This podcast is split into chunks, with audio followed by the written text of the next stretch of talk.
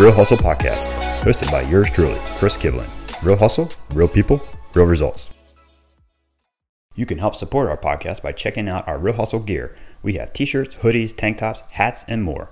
The Real Hustle gear is great for the gym or even a night out on the town. Let everyone know that you are a real hustler willing to do whatever it takes to get the job done. You can check us out right now at realhustle.com. And right now, we're offering all of our listeners 10% off when you use the promo code podcast at checkout. Once again, that is podcast to receive 10% off your entire order. realhustle.com. What's up, everybody? Chris Kiblen here over at the Real Hustle Podcast. And today we have a very special guest in the house, comedian Carmen Chirchillo. Chirchillo. I know I'm terrible at names, but like, all it's right. Carmen Suricillo, but who cares? All right. How you doing today? Good. Just waking up to the, a new day of thinking about coming here and how to how to. I've been playing hard instead of working hard. Okay. In the last couple nights, and this is the first night I've woke up or first day I woke up. We're like, okay, good. I can go back to the gym. I'm fine without getting sick. So you're a comedian. You've been doing this for quite some time, and you're local here to Sarasota, right? I've been here 30 years. 30 years. So, but I've been in and out, you know. So, what I've been trying to do is, um, since day one, is find a home. And Sarasota's been my home. Okay. You know, this is Did kind you of grow a up place. here or Cleveland, Ohio. Cleveland, Ohio? So what brought you here? Well, my mom had a place down here. Okay. And she was coming down for vacations, and we were living in LA. And I was like, God, this place is amazing. Price wise, Oh, people wise, right? And I was doing McCurdy since 1988. So I've been doing stand up in Florida since 80s or late 80s. So I just decided, eh, let's bring the family because I'd leave. Yeah. We're, you know, I don't want to keep leaving them in Los Angeles. The riots were going on, it's expensive.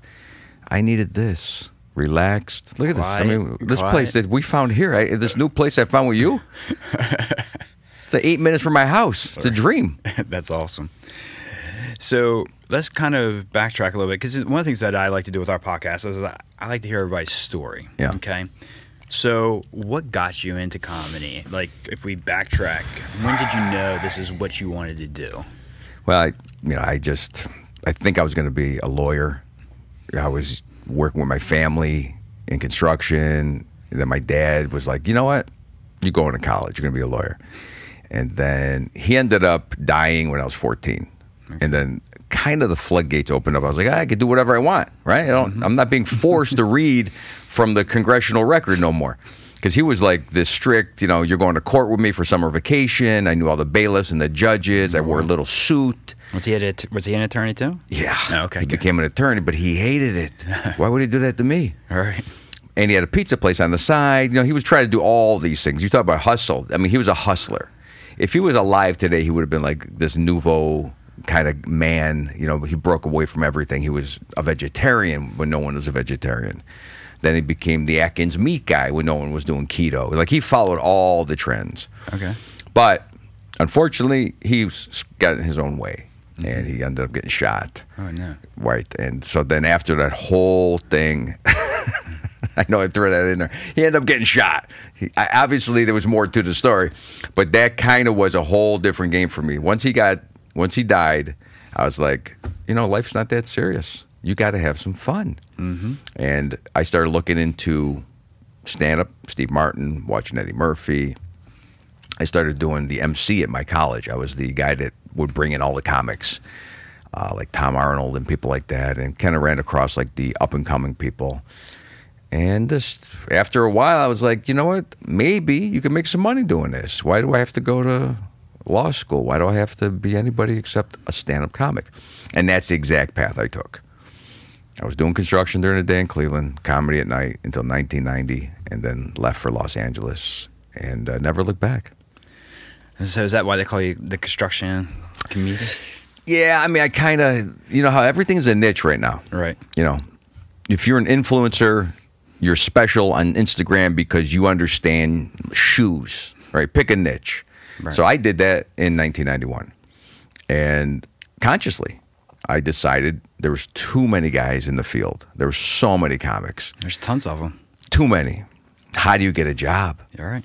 right? And the jobs were bad, by the way. The jobs don't pay nothing. Comedy is you are going to suffer in so many ways. I was having that same conversation with Tim, and we were talking about that, and he's like, "Oh, you know, he finally got his break, and he was like, oh, we'll pay you this,' and I think it was something like." Fifteen dollars for fifteen minutes or something Yeah. like that. It's- it's nothing And money. he's like, he, and he's like, "Oh, great, I could do this." He's like, then, I, then he real, then it hit him. It's like, okay, I can't work forty hours a week in comedy. No, So- no. I mean, there's no. You don't do it for money. You do it for the pat on the back after the show, for you know the fun stuff like this and the the meeting of people and all the great things that you're trying to get when you have a corporate job. right. So you work in a corporation. I'm sorry that you do, by the way. It's all good. And Pays the gotta- bills. No, not you. I wasn't talking about you. I'm talking about the world, right? The whole world, even my children. You know, you fall into that corporate mentality. I'm self-employed always, Right. Ever since I was a kid, even with construction, even with door-to-door sales as a eight-year-old, I was a hustler. Perfect for this podcast. I can talk eh, from ground zero days because we were broke. How do you make money? You knock on people's doors and ask for it Exactly. and that's how I did it.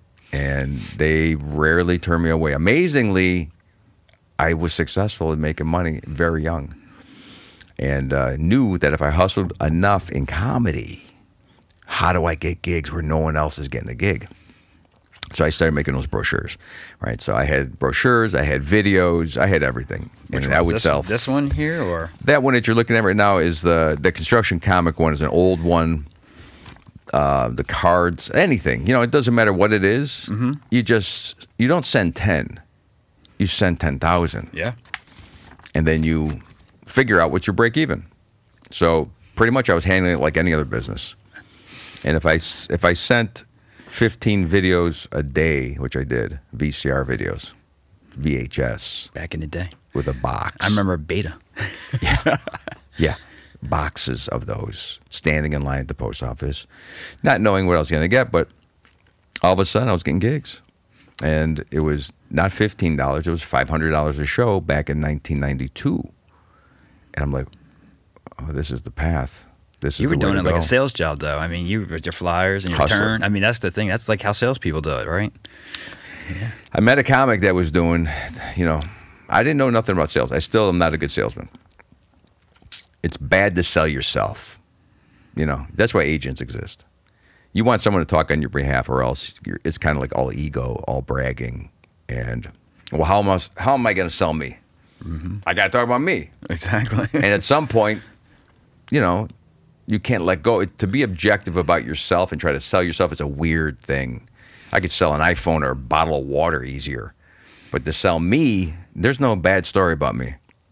I'm going to sell all the great things about me, me, me, me, me. And it sounds ridiculous at some point. So you try to figure out, well, how could I do it at least third party right.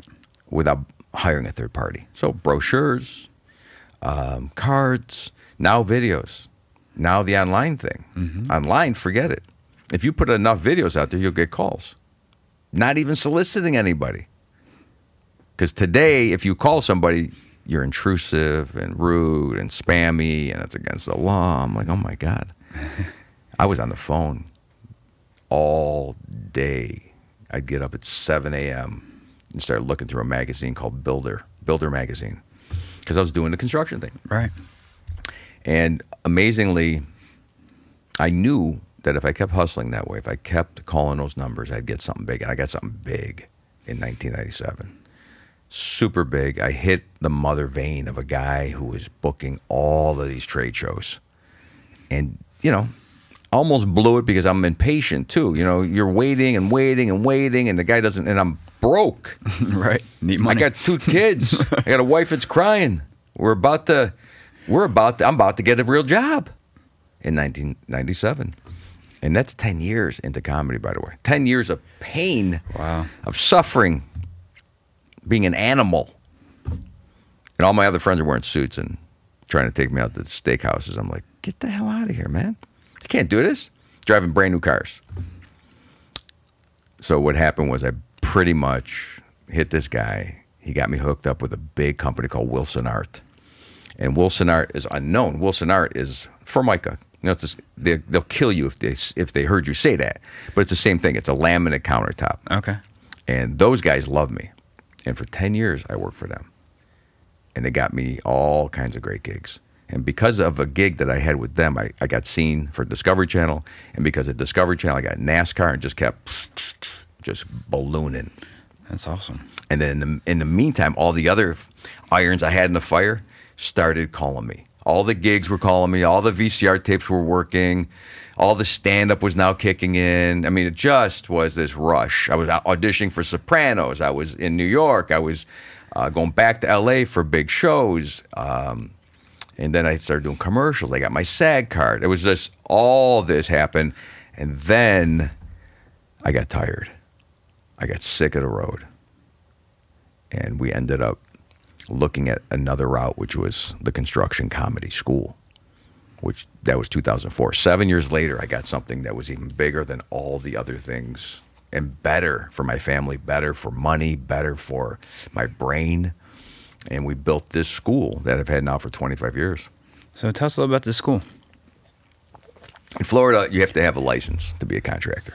Okay. Right. So you have to go and take classes that are really boring safety, workers' comp, building code, right? So an engineering firm came to me and said, you know, we'd like you to teach. That's all right. So I tried it one day. I'm like, hell no. It's 14 hours. 14 hours. It's two days, seven hour days. And after 10 minutes, I mean, they're just staring at you Right. hard. Like, when do we get out? Are we done yet? Yeah. and I'm like, no, it's you know it's 9 a.m. We got till 3:30, it's tough. and I was like used to doing stand up, but I knew a lot about construction. You know, I had a college degree in business. I had I had all the qualifications, and I had the ability to make this stuff funny. So we did. I ended up taking all the material, turning it around, and we started building this school with this engineering firm. And uh, they won Small Business of the Year. They had more. Stu- they were giving me a bonus, and then my wife's like, "Let's do this on our own. We we now need to move to the next step." And that was 2004. So we probably have seen, you know, I'm going to say, I don't know, we, we we're doing 5,000 students, five to 10,000 students every two years. Wow. And I have an online school now, so it's it's really. Uh, So I was going to ask you: Is it online? Is it like so? I like the live seminar. I like to show up, have the guys beat on me, Right. you know, because they torment you. They're all old school. Yeah, Probably keeps it more entertaining, right? So that's the whole point of, the, of, of why you did it this way. you know, I I just I'm a live person. I, I'd rather perform in a cr- in, for a crowd. Right.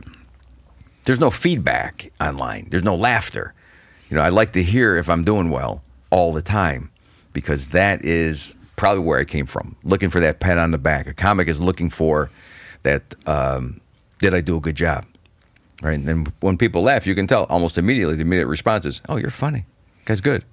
If you're dying, then you know it also. So live, you know what you could see it in their eyes, right? You could see are they paying attention to what you're doing? Are they happy with what you're doing? And uh, ended up just doing that. In fact, someone came to me when live just came out, or when the online stuff just came out, wanted to partner with me, and I turned it down, which I could have been in the forefront of it, but I still started it in 2005, so it wasn't too too too late into the game. Right. 2005, it was still people didn't know what online stuff was, No. And Now- I, now, I've had a school So much is so much is online. Mm-hmm. You know, but um, you know, but no, I I like the live stuff better too. I mean, I'd like to be live in person. It's just I don't know. I like being in front of the crowd or whatever it is, or listening to somebody because it's just it's first of all it's more entertaining. I don't know, and so but you know with COVID coming, of course, I changed a lot of things. You know, Fuck COVID. I'm so sick of hearing about COVID. I am. Uh, well, we're not hearing about it anymore. No, I, I was sick in March of 2020. so I think everybody blew that shit out of proportion. And, you know, to this day, I'm still aggravated with the, the sheep in the world that fell for this crap. And it killed the world. And now they're going to push the, the war. They're going to push, you know, they're going to push safety. Again, this is all about safety. I teach safety. and I saw it coming with the safety first bullshit. There's no such thing as safety first. I don't care who you talk to, as far as the intellectual people or scientists or Maslow, the psychiatrists, they all said on the hierarchy of needs, safety was second. Air, water, sleep, reproduction, shelter. That's first. Right. I will risk my life to reproduce. I will risk my life to drink a glass of water. So safety was always second, but they kept saying, oh, safety first. And this is where we're at. Even Anheuser-Busch is a bunch of liars. You remember when Anheuser-Busch was coming out with drink responsibly? really, Anheuser-Busch? Is that why you make a suitcase full of beer? is that drinking responsibly? Do you really care about how much I drink? I always said if, if they didn't want us to drink and drive, why do bars have parking lots? Good point. Because they're liars. It's all hy- hypocritical bullcrap that comics will look at. We make fun of it and we show you, and hopefully people understand that a lot of this stuff is for the purposes of power and making money. it's all about money. It's all about cash. It's all about how much money you put in the pocket. You know, and the way I talk, of course, I don't get booked because of the way I'm talking. Mm-hmm. I will lose gigs because I am not, I've never been the guy that's going to kiss somebody's ass. I don't care about kissing your ass. I don't care about if I, am successful. I'll live in a trailer. I came from the trailer. I'll, f- I'll just go out and, and go to, and work flea markets. I don't care what I got to do as long as I'm healthy. Number one. Okay, so if there's a virus out there and I really believe there's a virus, and then, yes, of course, I had COVID. What? You're going to shove it down everybody's throat 24 7 and ruin the world? And they did. They ruined the world. It's definitely changed things and it's definitely like now now we're not hearing anything about it because now we're hearing about the war and that's you know it's now it's gone and nobody cares about it anymore right Trust me, I've gone through every flow chart possible. And, you know, there's comics out there that lost their, their cool. I didn't lose my cool on stage. But with this kind of stuff, when you're coming into a construction school and OSHA's been beating on these guys for years, I always realized government overreach is the worst thing. You know, we live in America. This is supposed to be a land of freedom. And once we start letting people take things, you know, why would you do that? Why the hell would you agree to let somebody take something from you? It's beyond me and that's the thing it's like so i'm actually a veteran so i was i served in the army and like that's the thing it's like my family a lot of my family served in the army and went to war. I didn't actually go to war but a lot of my family did and like for our freedom and for to have that freedom. Absolutely. you know and that's the thing that really kind of bothers me is like look we live in the best country in the world. Don't be taking stuff away from us and, and taking you know that's our freedom and you know and and I, I have a real hard time with it and i don't really get too much into it just because i really don't want to get into the politics part of it but like I've really stayed out of that whole game for They the most dragged part. you into the but they politics did. of they it. did. In Okay, the so last you couple were in the military. You have no and, and- choice. And like, and I've really like the last few years, it's been worse than it I've ever been in it. And I mean, I'll be 50 this year, and I've never been this involved or wanted to be this involved into it until now. And I'm like, this is crazy. which is good that we now have a little prod on our ass to kind of make us say a little more, get more involved. But you know what they've done is they've weakened the military, and you see what happens when the military gets weak, right? I don't know who's running it. I don't know what they're making these guys do. I'm not involved. All I know is that they talked about emotions and safety and kindness and flowers and peace. Well, there's an there's a fucking asshole out there, and you're gonna tell me that we are gonna fight this guy with love and peace and kindness? He's laughing. He's laughing. He's watching the whole country over here, which is not moving very quickly right now, to go handle the shit that's out there. And Let's not get into a war, but right. let's start pumping the oil again. Okay. That's that's just it. beyond me. I was like, I'm sitting there, I'm like, okay, we're still buying gas from this guy and like giving them like ten million dollars a day in gas. I love Tesla. I know. Okay. I love electric. I love it. But we're not there. Mm-hmm. No. We're not there. I would love to be 5'8. I'm 5'6. It ain't changing. So I got to buy pants that fit. I go keep buying those big long pants because I'm hoping one day to fit in them. All I'm doing is stepping. I'm, I'm tripping over my own self, and that's what we're doing here. The country's tripping over itself, trying to please a very small sect of people who know they're wrong, but they're getting a lot of attention. Hmm. Ooh, you gonna give that up for the whole sake of the country? Oh, you're evil then. You're gonna let the whole country fall because you want attention, and you know you're doing the wrong thing. You can't just shut shit down. And that's what they've done. All right, let's get back to our comedian stuff. so, all right, so got into it, and so I know you've been around for quite some time. You've built this up, and you just actually just um, performed at McCurdy's, right? Yeah. And so that was what this past was this that Two weeks week? ago. Two weeks ago. Yeah. So and that was what for three days. Yeah, McCurdy's is Thursday through Sunday now. It used to be Monday through Sunday, Okay. but now comedy clubs have shut it down, at least for one act. You know, they'll do the, the bingo or the singing or the whatever they can to fill the room. Right. But comedy live performing is now pretty much maybe a Wednesday through Sunday. Type of thing. Two shows though on a Friday, two shows on a Saturday. So we still had packed crowds at 300 people each show. So let's ask you this, because like one of the things I've always been curious is, so what's one of your, what's your best joke? No, I don't really. Do like, that? There's no way No? that I could pull that out. and then you might not laugh at it, and then I'll get hurt. you want my feelings to come out? Okay, so maybe that's not the right What's, question. what What do I really What- think? what do you my angle? about, or, yeah, my best, my the idea of how I present, really, because I don't really do jokes. You Right. know, I don't do jokes. I used to think in those terms of straight More line storytelling, or Yeah, I mean, I'll get on stage and, and, and craft it in a way that makes sense. And uh, I don't know what people want anymore. If I talk about my wife and she's cool with it, some people will go, wow, that was really personal. That was really in depth. Yeah. That's what I do. That's what I do. I talk about, yeah, my wife, you know, every guy that hits, you're 50, you know, I don't know if you're married or what, but Married. when you're 30 years into a marriage, 28, 20 years into a marriage, 28 years. sex kind of declines a little bit. And, you know, the way that I viewed it was it can't decline.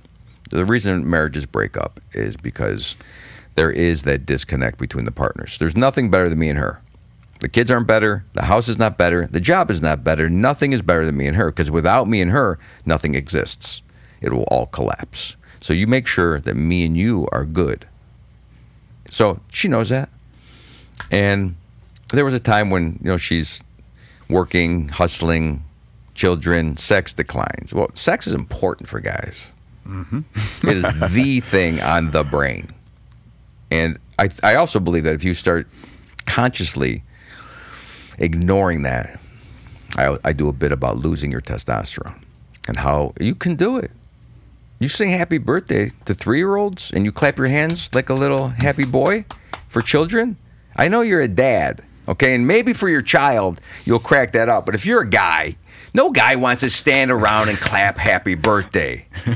we don't believe what we're saying. We don't, we're, we don't, we're just doing it to please a group of people, mostly women that are doing this.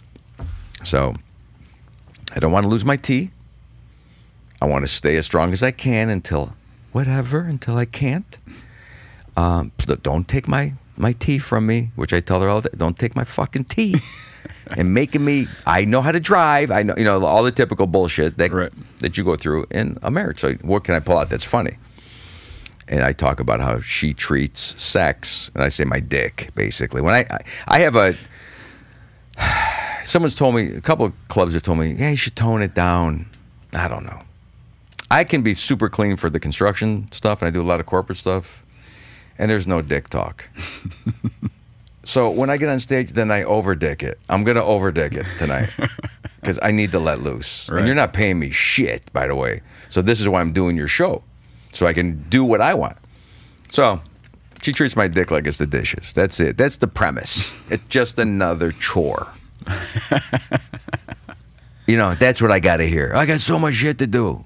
I don't got time for your dick, right? And it's basically just a it's a boiling down, it's a filtering down of I don't have time for sex, I don't have time for lovemaking. That's not what we're thinking about. Guys are going the dick, right? So I mean, it's a great bit, But guys are even nervous in the crowd. I was wondering how the guys' the women are laughing. Yeah, right. And if I get the women to laugh at it by being cute and smiley, and my wife, just smile when you're doing it, just be cute. Don't get angry. Right? And that's true. You know, you don't want to be angry. And I'm not angry.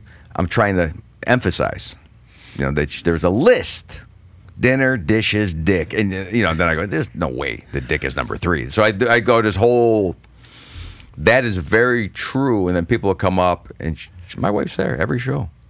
Every, I'm not talking about every other show. She's there every, Every show. That's awesome. show. She's sitting in the back. She enjoys the show. And she will get all these questions, and I'll say, look, it's not about the entire time together. It's my amplification of a moment where she didn't want to have sex. That's all this is. Comedy is not about all the great things that happen and all the things that work. It's about all the shit that doesn't work and the divorces. And I don't have a divorce.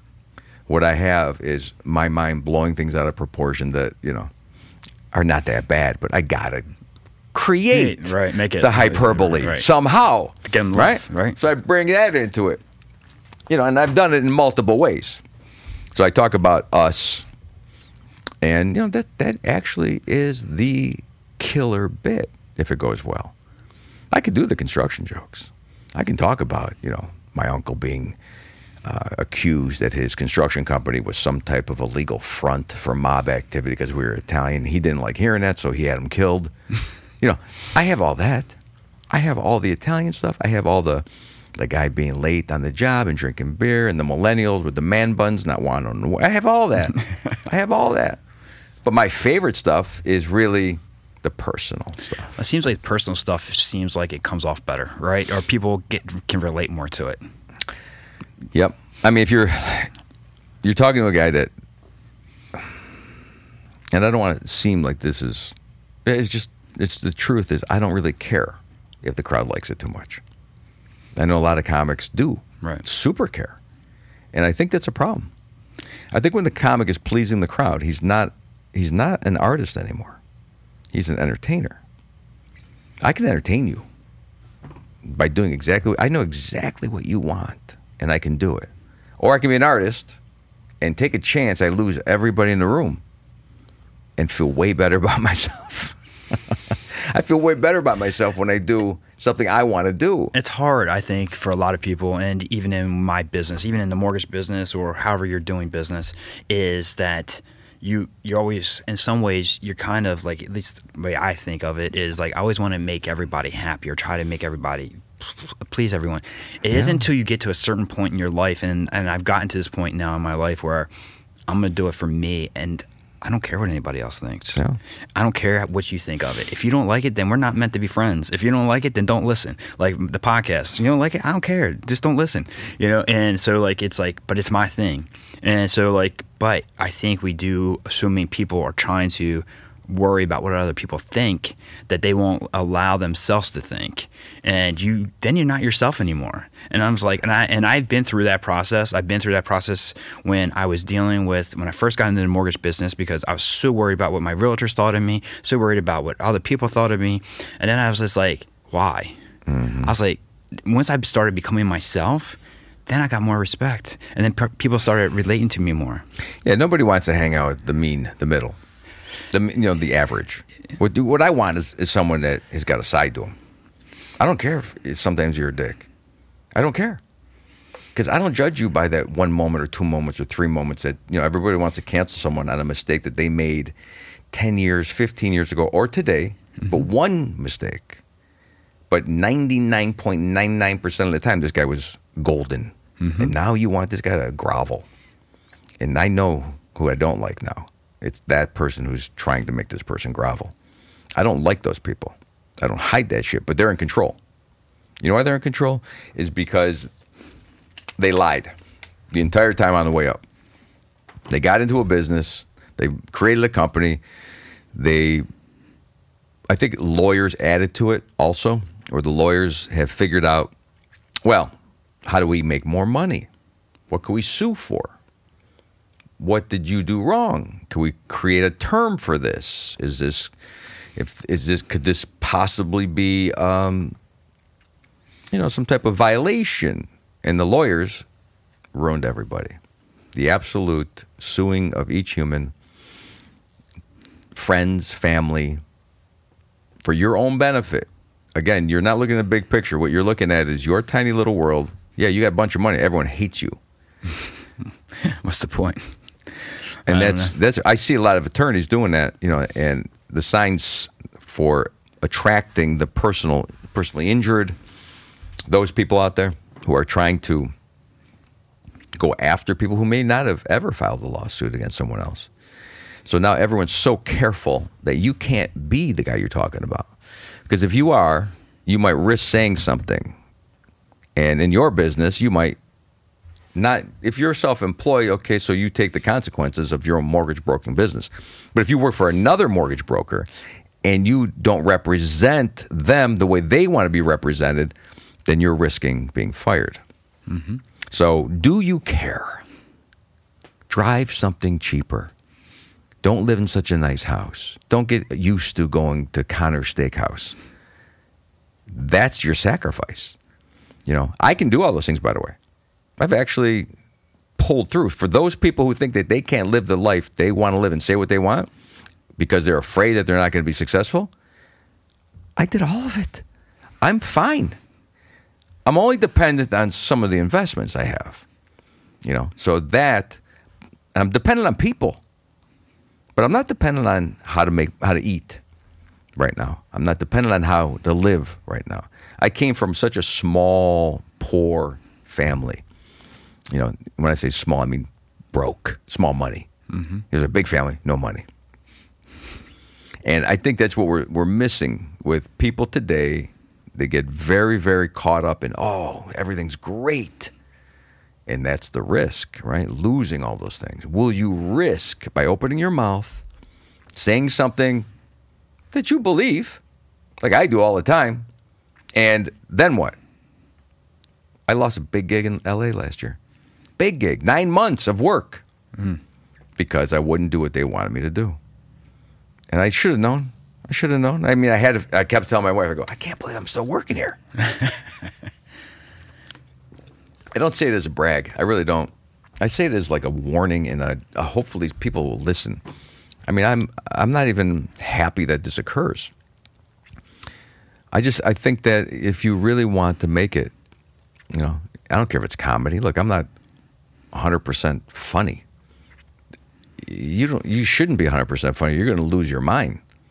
Comics who, if you think a comic is a guy that's always busting balls or having fun or doing a pratfall or joke, comics are crying behind the scenes. If you see the, the face of comedy and tragedy, that's comedy.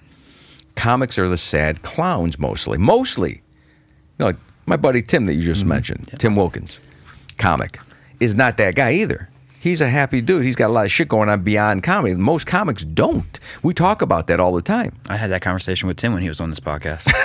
so we actually had that conversation. Right. Because he got into the whole um, working out and doing the shows, and he was able to add the, um, you know, doing the, um, doing his thing with he emceeing the Yeah. the um, bodybuilding shows, and he's been on he does the Olympia and stuff like that, and he was like, I was able to bring in what I love to do with bodybuilding and make it one, and that was the thing. He's like you know, so that's where he kind of went off, where he got, you know, where he started having his success. So we had that conversation too. and that's we grew up together in comedy, pretty much in L.A. And said, "What you know? What do you really want at the end?" And it was kind of the same thing: family, mm-hmm. Nice place to live, house, right? A car or two. You know, you want those things. Even if you were super successful in comedy, you want the same thing.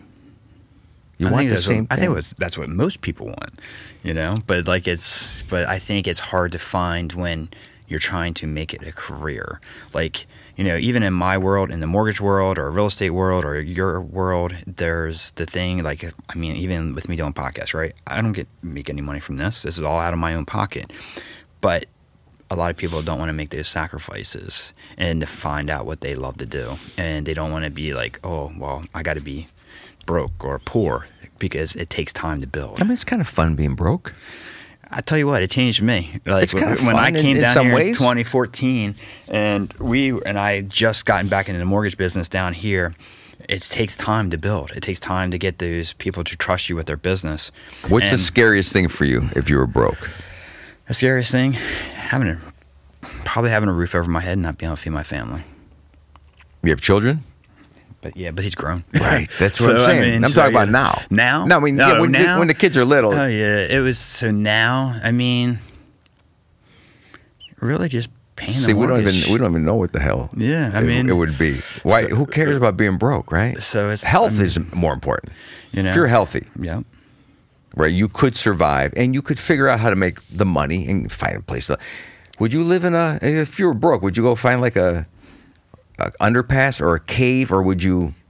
No, I'd go Would you- how to make money and then get you live. figure out right? You I figured it out, I and figured that, it isn't that the fun of life? yeah. The, the, the, the puzzle of it all, I think, is the fun stuff.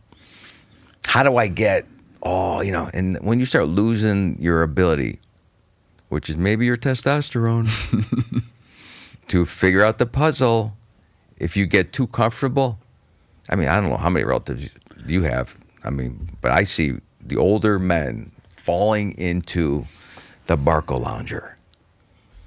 Oh, I'm not going. It's uh, I, you know I don't stay up past eight, Carmen.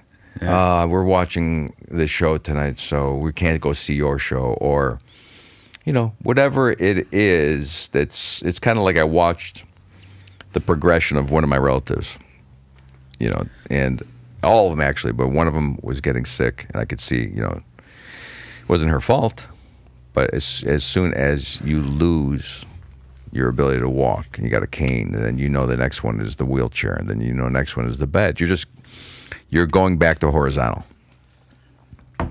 right? You're going back. I mean do i fight this? People don't fight. No. i mean i could every day i could get up and do nothing. I mean that's where i was my dna I come from that. Just lay on the floor. We're all laying on the floor. Why are you trying to stand up they're holding you down you know why are you eating so good we're bread family. We eat bread in this family. I go, I can't. I mean, I love bread. All right. I love it. I love sweets, but you know, I, I mean, uh, bread was there more than my daddy. Of course, I love bread. But, yeah, it's big Italian, right? but, the more bread I eat, the slower and sloggier. It's weird. It's very strange how that happens. I could give in. Do I fight every day? You, I guess you got no choice. You don't have a choice. Like, so we get up. So, like, the way that I actually met Tim was because my wife is, she competes in bodybuilding. Yeah. And that's how I met Tim. And so, like, we work out. Like, I don't work out like she does. She's a four hour a day worker, working out. But, like, I work out for about an hour and a half, two hours a day. And we eat super clean. Um, but, you know, at the reverse of that, both of us saw our families like not taking care of themselves. Oh. And, you know, we were like, we don't want to be like that. No, and it's a weird thing, you know. It's like I, I, I just I can eat this stuff so easily, and I started doing self-imposed discipline on myself. Yeah. Got you know, to. you know, it's not like no one was no one after 18 is in your life telling you, especially when my dad's not there, trying to tell you to do better. They don't care how you do, right? No one cares. First of all, again, it was bringing back the safety. No one cares if you're safe. No one cares about you, and they don't care what you eat. And look at all the crap they put out there, right? But so I started doing my own self-imposed discipline, including comedy. Comedy was doing really well. How do I make it harder on myself? Well, you write new material. That's a discipline. That is a pain.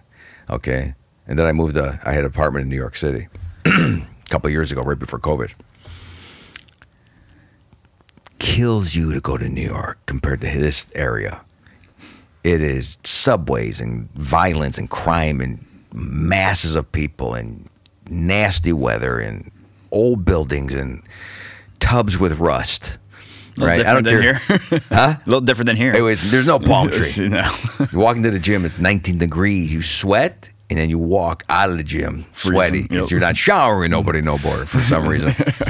but you know what? It helped me. It made me better. It made me more interested in life. It's a puzzle. How do I do this whole New York thing? And I had the house in Sarasota still. How do I combine it all? right? So we're Ubering and flying, and it's a lot of hustle. And things were looking up, and then COVID knocked it all out. So I, I probably lost 50 grand, right, in one year with just rent, just rent, right? Hmm. Just rent and the cable and the buying of furniture. We set it up. I was set. You ever play craps? Yeah, I play craps. Okay.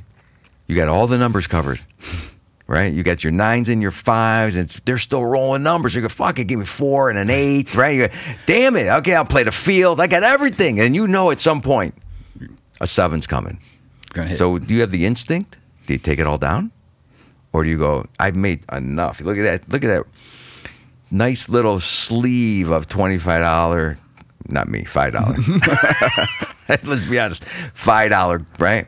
Do I, it's all profit out there. Or do I pull it back? Right? And that's where I was. I had laid it all out. I had all the apartment. I had the, the second car. I had the dog kennel figured out. I had cable. I had all of it. I was I had my own comedy night. And then someone rolled a seven. And it went down. Now, what's a good crap player do? What's a great crap player do? You don't quit. Yeah. Double up. Double you down. double back. You come back. Now, I'm not saying crap is the game that I usually Right. equate with what I'm talking about, but it's similar. It's simple. Yeah, but take another chance. It's another puzzle piece. Here we go again. Now, what do we do? I'm two years older. Do I impose some more discipline upon myself?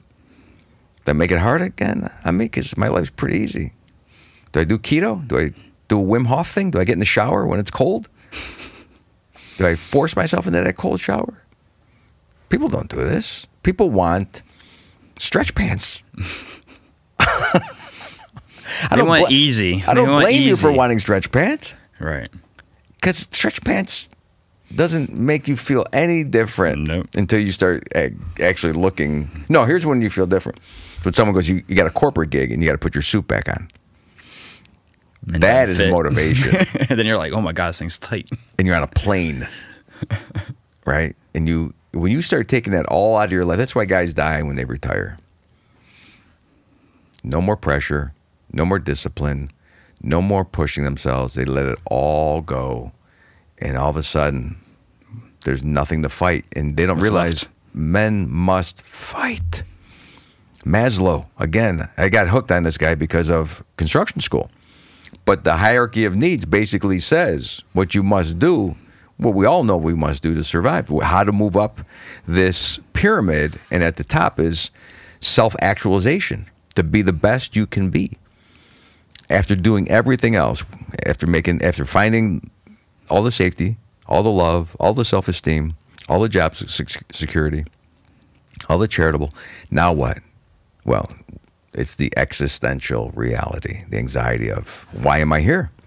So, what does that top pyramid mean to you? All right. Will it mean me mentoring my own children? Will I go beyond that? Will I try to help other people? Will I try to, you know, take more events that I could actually help with comedy, which I do. I mean, me and Timmy have been doing that for years. We used to do it for the schools here. We did all of the events and never turned one down for the police, for the fire departments, everybody who ever asked me to do a show. We always did that. Is that enough? You know, at what point? And you know, the problem is you're only human. There is no other spot mm-hmm. at the top of that pyramid. Right. So, trying to figure all that out, trying to trying to maybe you need to go backwards. You know, it's maybe you need to put discipline upon yourself. The best you can be is not being overweight and sluggish and depressed and on pills. Maybe you have to step back now and say, I'm going to have to actually put more stress on myself on purpose, not make my life easier. The word relax is sold everywhere. If you go into any Bed Bath and Beyond, it's it's in every sign, it's in every sculpture, it's the standard of Florida. Oh, yeah. Relax. No. Don't take your foot off the gas. Relax is going to make you very soft and pliable. That's not what you want to do. What you need to do is figure out the balance. The balance. That's the hard part. I think people can't find the balance, but they, what they don't realize is that in order to find that balance, you got to do some things. You got to make yourself do some things. Like, do I want to go to the gym and work out for an hour and a half every day? No. Do I want to always eat chicken and rice? No. But like the thing is, is like then once you get to a certain point, you realize that working out, I actually feel better. I'm just, and then you come to a certain point where you feel like, okay, well, I'm eating. It's just fuel for my body and I don't need junk food. I don't need this other stuff. Like I haven't been to a fast food place in probably like 15 years. Yeah. And so like you know you kind of start getting to those points, but like you do need to put some of that on you. But the hardest part, I do believe, for most humans is balance Mm-hmm. and finding that balance. And you know it's just like they just you constantly are trying to figure it out. And so, Financially, emotionally, everything. there's so much that you're trying to figure out. And it's like you know i mean my like I, you said you've been married for almost 30 years. I've been married be 28 years this year.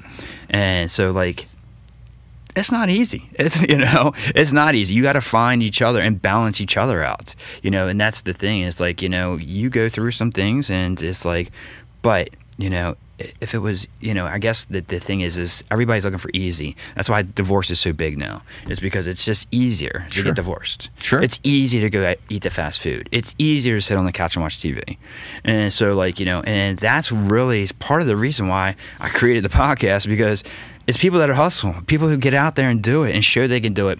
And so people can listen to this and say you know what I'm not the only one out there that hey I want to be a comedian or hey I, I've like I've had actors or business owners or whoever on the show that they could be like okay they've gone through what I'm going through and I can make this work. Yeah, every motivational book from day one, if you can find it, like I, I think that this message is the same, and it just has to be repeated. There is no new message. It's just hard work. Yep. It's the same stuff. No matter who you listen to, no matter how many you put it, it's hard work, right? It's always going to be it. hard work. There's nothing else. no, it's no matter how motivated you are, it's it's getting up and doing it. Actually, what it is, if you in to to make it personal for everybody, it's do something that's harder than you usually do. That's it.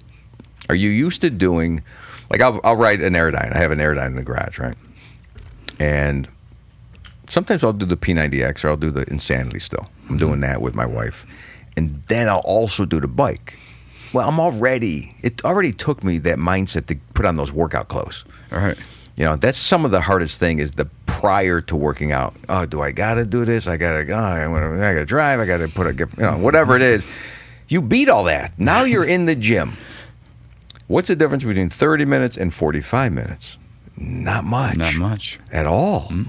You've already done all the legwork. The hard work the is setup. getting there. Sometimes, it. Sometimes it's the hard work is just getting there. Once you've accomplished that, then all you got to do is add to it. So you write some material for comedy, and I'll write, you know, maybe 10 minutes worth of stuff, and then I'll say, yeah, you, that came to you pretty quick. Give it another hour. What, where are you gonna, what are you going to do right now, by the way, if you're not writing? You're not going out to a job. You're going to go probably make coffee, and you're going to talk to somebody on a phone okay, so yeah, start cutting out some of the things that are not adding. I don't want to be obsessive. I got to that point too, where you know I'm looking at clocks, and I'm every 15 minute increments. I'm switching. It's almost like one of those workout clocks. I hear a buzzer, mm-hmm. Yeah. I move on to the next thing. Okay, jumping rope. Okay, airdyne. Okay, boxing, and I'm doing that with life. You're not going to be happy doing that. So I think all people really need to do is say, I'm used to eating an entire bag of Doritos watching Love After Lockup. what if I cut it to half a bag? That's it. No one's saying Stop. stop 100 just figure it out. Slow down. In, in construction It's- too. When I when I talk to guys about construction, well, who the hell wants to be in construction? I go, what do you mean? Oh, they're digging and it's hot. I go, I never said do it till you're 60. I mean, you're, when you're 22 years old, it's probably one of the best things you could do for yourself. You're in shape. Mm-hmm. You're working outside. You're with a crew of guys. You're rubbing up against other people who are a little tougher than you are. Yeah, and it also gives you the edge of saying, okay, I put my time in. And maybe I don't want to dig holes or, or be on my knees until I'm 60. So, how, if you love construction though, what's the next angle? The next angle is okay, a little risk taking. Maybe I open my own business. Maybe I build a house. Maybe I hire some subs. and I run the thing. Maybe I move into architecture, engineering. I don't know. But no one said be a ditch digger your entire life. But see, some people are very small minded like that, and they only think of that. And they're like, well, what, oh, I don't want to do this. This is not worthless. But they don't realize you got to start stone. something. Yeah. You got to start somewhere, right? I go backwards. So, I go backwards to this day with even comedy. I'll, I'm a headlining stand up comic. I've been doing it 30 years. I will go to where the open micers are, guys that are brand new, and go into a place with no crowd, four or five people, not a, a uh, organized comedy night. It's more of like anybody can just show up. open mic night. You're just going back to your roots, and there's a purpose to that. It's to remember where you came from, remember how good you got it. Also, test material that you don't want to do on a 300 night. You, know, you got 300 people and you want to do your show, and then I'll hear guys who don't know me or someone who's, oh wow, you're pretty good. You should do this for a living. now that would typically rip at the ego of most stand-ups. right. I've learned to strip that away and go, yeah, you know, I'm just trying some new material. Or yeah, I don't explain anything if they don't know me. They don't know me. I'm not that famous. I'm not famous at all. It, it, it hurts. it hurts. But is it better than doing nothing? Is it better than becoming the person who thinks they're they're too good to go back into a show like that? You know what I, I started realizing the younger comics were doing. We had very like we had a set of rules. Uh, weird for comics. We had a set of rules. You don't do comedy for thirty people. You shut that show down. Like we used to cancel shows. Now they started doing shows in houses. Yeah. They started doing shows in whatever. Alt, alt comedy became stand up anywhere. You know, Birthday bowling parties. alley. yeah, wherever wherever there was a crowd, basically. Can I get a crowd? You know, um, outside, public. I used to do public shows in Los Angeles outside, and I realized, yes, that's the true comic that can do that. He don't care. He just wants to entertain. And I've been reading Robin Williams' biography lately, one of his books, or one, someone wrote a book about him. And he, even when he was famous doing Mork and Mindy, he would go and experiment in Central Park and do mime off the cuff and just do improv. It's fearful. It's scary. Most guys can't do it. No. And trying to drum up the audience. When you live in New York City, you got to be. A, you got to. Sometimes you have to pay your price by being a barker. You have to stand outside the club and try to get people to come in. Um, yeah, I did that. But you're 58. You're old. You're you shouldn't be out here. That's another hurdle.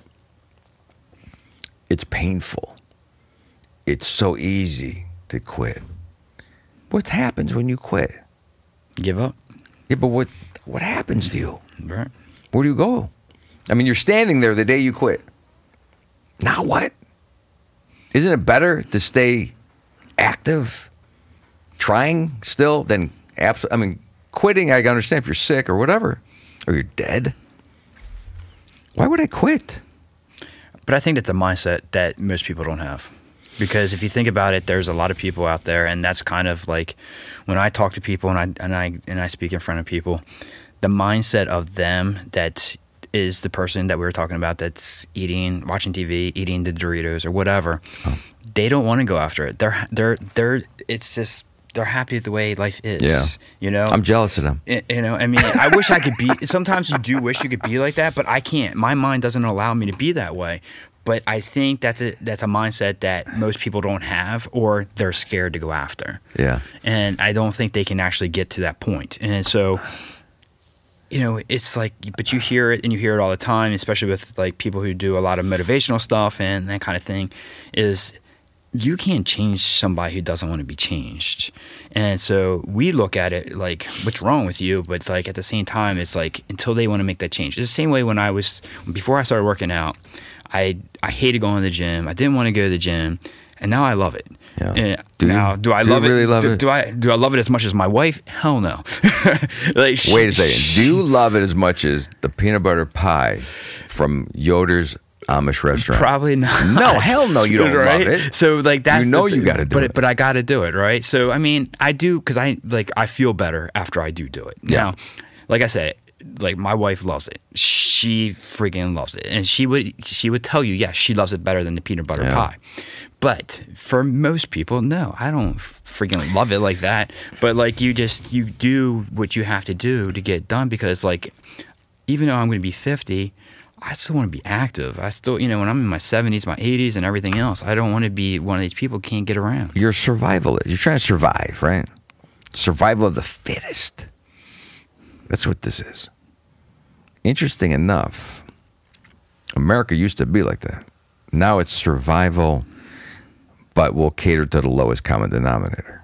So who, whatever is the weakest link in the country, still we can't go past that. We can't expect any more than that. So if you are not pulling your weight, if you're overweight, if you're not getting a job, if you're living on the streets, it's not pull yourself up by your pants. It's everybody stop. Did you make any extra money, or do you have any money? I have an extra. Let's just take some money. Like I, my health care is two thousand a month. I pay for my own health care. Do you?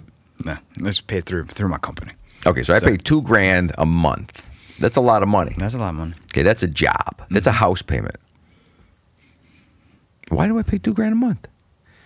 Because I'm subsidizing a lot of people who do not pay for health care. Can I go to their houses and just see what they're eating so they don't get sick? Or they are they lifting weights? Are they doing something? Are they helping to contribute to not me paying so much for their health care? No. Not allowed to do that. Not allowed to discriminate like that. Not allowed to look at nobody. Not allowed to say those things. Really? But you want me to pay. Now, did you ever read Ayn Rand? Atlas Shrugged? Okay. It's a book of a woman that came from, her family came from the Bolshevik Revolution. Pretty much what's going on right now. Amazingly. And her f- family lost everything. Her self employed father, everything, lost everything, came to this country and loved America because of the values, the freedoms. And she saw the decline of America in the 30s, the 1930s. She started worrying about socialism. So she started talking about how many, how much more longer, how, how much longer do we have where people will get taxed to the point of they're actually making no money to pay for the people who don't want to work, who do not want to take care. How long will this go on? How long will companies survive? And in her book, she had four ideal companies: you know, transportation, steel, railroad. You know, she had the big wigs of industry represented as the self-employed. And the book basically comes down to they decide to quit. That's it. They're not supporting anyone. And I think that's possible. If you don't take care of yourself and you expect me to take care of you, if it's what you want. I'm paying for your health. I'm paying for your, you go to the emergency room. I'm paying for all that that you can't pay for. Because I've always been the guy, I grew up traditionally. You take out a loan, you're in the mortgage business, right? Mm-hmm. What happened, everybody, in 2008? What happened? Right? They lost it. They lost their homes. They lost, you know. But why? They they should have never had that Well, house in the first place. That's the problem. Is that I was you're right. offered mortgages that I knew I couldn't afford. I said no. But other people said yes. And they went into foreclosure.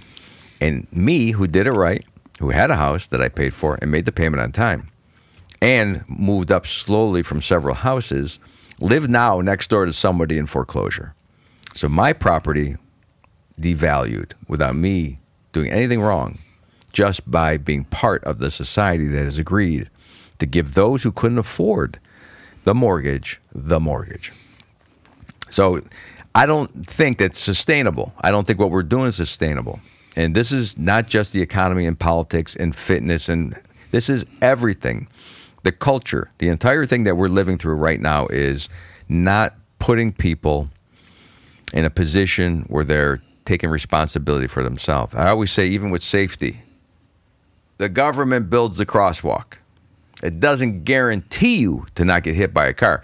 We are still asking you to look both ways. Right. And people are like, why should I have to turn my head? It's because of the way that they think now. They were told, Yep. they were told, no responsibility for your, you're a victim. Mm-hmm. The car, the street, whatever it is. And we've lost, we've lost control of this. until a great reset again. And we've had one, and now we have maybe another one. So, how do you be funny? How do I tell jokes? If everything that I look at that's happening, and then I try to find the comedy in it, which is very difficult, and then someone goes, Oh, that's so mean. That joke was, could you think of another? Could you stop punching down? That's another one. Did you ever hear that? No, punching down. You never heard that? Mm-mm. Punching down is if you're bullying someone in a joke. Oh, okay. Right. So you're saying something against somebody else. The only problem with punching down is I didn't come up with the judgment of who's down. Oh, so you're saying the person I'm making a joke about, you just judge them as a lower class, unequal. They're not having the best time in life. Maybe I thought they were doing okay. I never said they were down. You did. Right. So you can't expect people. Oh, well, you're a man and that's a woman. You know how men are. You know what we went through with the man and the Me Too. And you should never do jokes about women. You should never do jokes about black people. You should never do jokes about Indians. You should never do. Well, who do we joke about? Well, you're not in that. You should. Oh, yeah, you're Italian, so you can joke, but you're not really from Italy, so no. I mean, you can do jokes about. Who are you? Who, who's telling me how to do my jokes? Number one, That's gotta be tough. it's But impossible. That's so now you hear caring. jokes about cats, and then I did a joke. Here's here's a joke I did. Publix, Publix. The cost of watermelon. You buy a whole watermelon, it's two ninety nine. Four ninety nine for a whole watermelon, right? Mm-hmm. You buy a little cut up thing of watermelon, it's nine ninety nine a pound. Yeah. So I tell my wife, I go, put some sweat equity into the watermelon. You got knives. We're not paying for the guy to chop up watermelon. It's a soft fruit. We're not chopping wood here, right? I'll cut it. Don't be buying, right? So someone came up to me after a show. I work at Publix. It's not nine ninety nine a pound. I go, are you shitting me? Are you upset with a watermelon joke? Wow. And that's every show. Every show. So we're anything coming up? Any kind of Now I don't want to do it. After talking to you, I'm done. you don't want to do it I'm anymore? done. I'm done with comedy. You're done with comedy. Thirty years of career. That's it. uh, no, I have. I have. Uh, I'm doing what's called the Retail Contractors Association, which is a everyone who builds like the big boxes, the PetSmarts and the Home Depots. They all get together. I was booked two years ago, and finally, the show is now on. That's coming up. That's going to be in Dallas at the Gaylord. I'm doing Coconuts Comedy Club in St. Pete next month. But I don't try to. I, my school right now is in full effect. So right now until July, tomorrow I got a seminar in Clearwater. It's all private stuff, so it's not anything that Public. I try to. Yeah. Okay. But nothing except my videos. You know, the podcast. All all of it's under my name, Carmen Ciricillo. No one can find it. Because they can't spell your I last can't name. spell my name. I'm a. I am not the greatest at. I don't want to change anything. You know, my the guy that works with me on the, my pod is a millennial. He's 30 years old, so it's good that we have the balance. He he comes up with something, and that I dispute a little bit, but we usually usually he's vaping and kind of high, so it's it's really just a comedy. Pure comedy. We try not to be serious. This is more serious than I've been in a long time with this.